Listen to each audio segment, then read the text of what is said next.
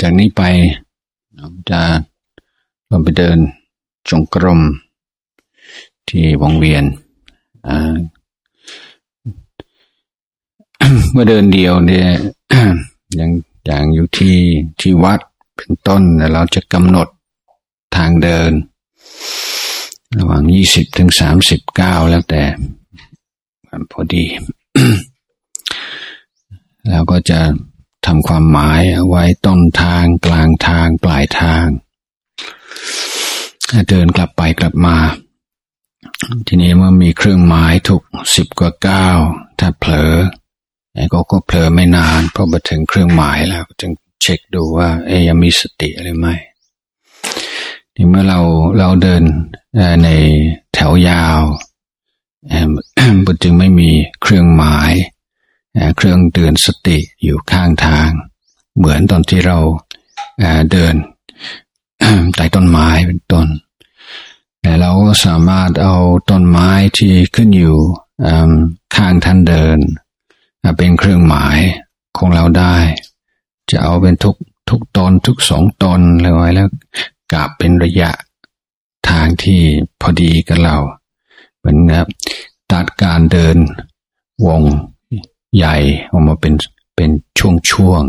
ช่วงสั้นๆ แล้วก็ตั้งต้นใหม่ ช่วงสั้น ๆ แล้วก็ตั้งต้นใหม่ นี่ก็เป็นอุบายอย่างหนึ่ง นี่สติ สติก็มีคุณธรรมอ่าเป็นคู่คู่ครองอันนั้นก็คือสัมปชัญญะรู้ตัวและสัมปชัญญะก็มีอ่า มันเป็นเรื่องความรอบคอบด้วยนั้นในการเดินจงกรมในมูใหญ่ นอกจากเราพยายามให้ไม่ให้จิตใจขาดจากอารมณ์กรรมฐาน ยังจะต้องรับรู้ต่อคนอื่นด้วยสิ่งแวดล้อมด้วยดังนั้นสำคัญที่สุดคือการปรับเนี่ยการเดินให้พอดีกับคนอื่น ก็แค่คนเดียวนะเดินช้า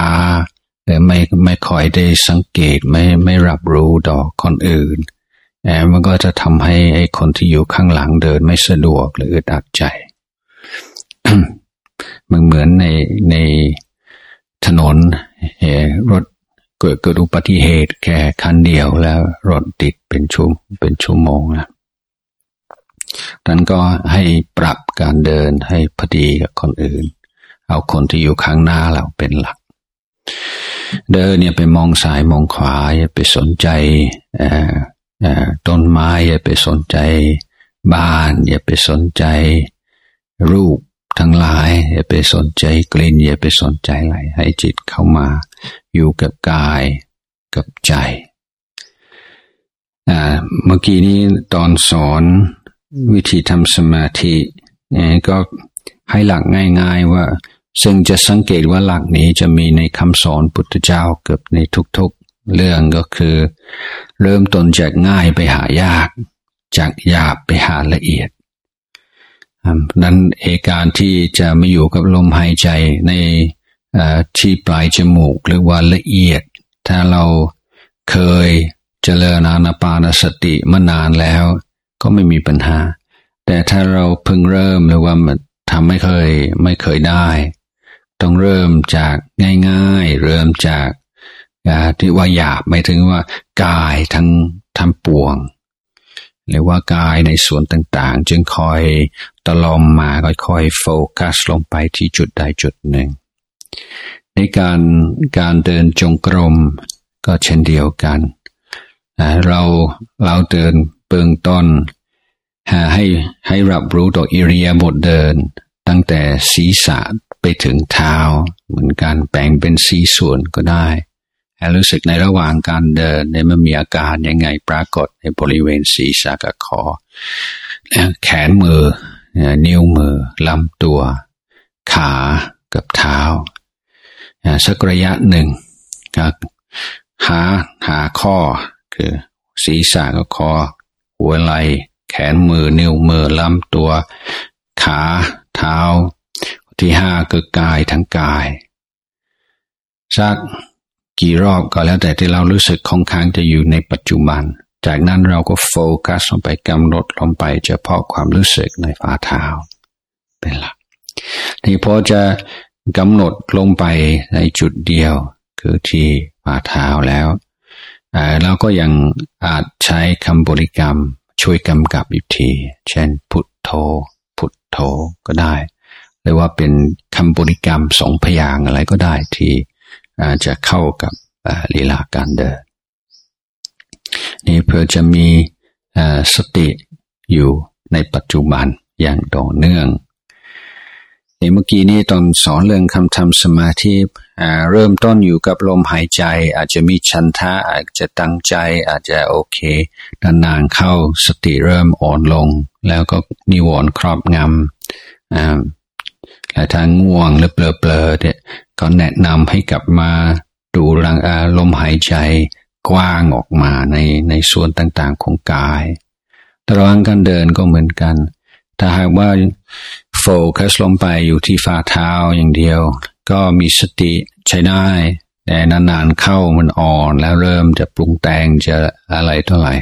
ก็เริ่มต้นใหม่ ศีรษะ แขนมือ นิ้วมือลำตัวขากายทั้งกายตั้งต้นใหม่แล้วแล้วก็ค่อยๆ โฟกัสลงไปอีกที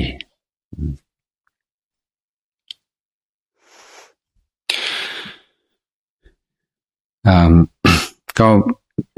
ที่จริงการการการปฏิบัติไม่ไม่ได้จำกัดอยู่ที่เทคนิคเทคนิคว่าก็มีมากมายมันอยู่ที่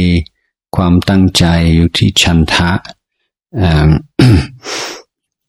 มากกว่าไอตัวเทคนิค แต่ยังไงก็ตามก็มีวิธีหนึ่งคือถ้าเราถ้าเราเคยเราเคยท่องบทสวดมนต์แล้วก็มีบทที่ชอบที่ถนัดถ้าหานาทีแรกของการภาวนาแทนที่จะดูความรู้สึกในกาย เราก็สวดมนต์ในใจ พร้อมกับการจังหวะการเดิน แต่นี้ก็ยังยังอยู่ในระดับระดับที่หยาบ เพราะว่าเอกบทสวดมนต์เนี่ยมันจะไม่รวมเป็นสมาธิ แต่เพื่อระงับนิวรณ์หยาบหยาบก่อนให้ทำให้มีสติอยู่ในระดับหนึ่งก็การการท่องบทสวดมนต์ที่เราถนัดที่เราชอบ ในเบื้องต้นก็เป็นอีกทางหนึ่งที่อาจจะเหมาะกับจริตเรามากกว่า โอเค ก็เชิญไปกันละ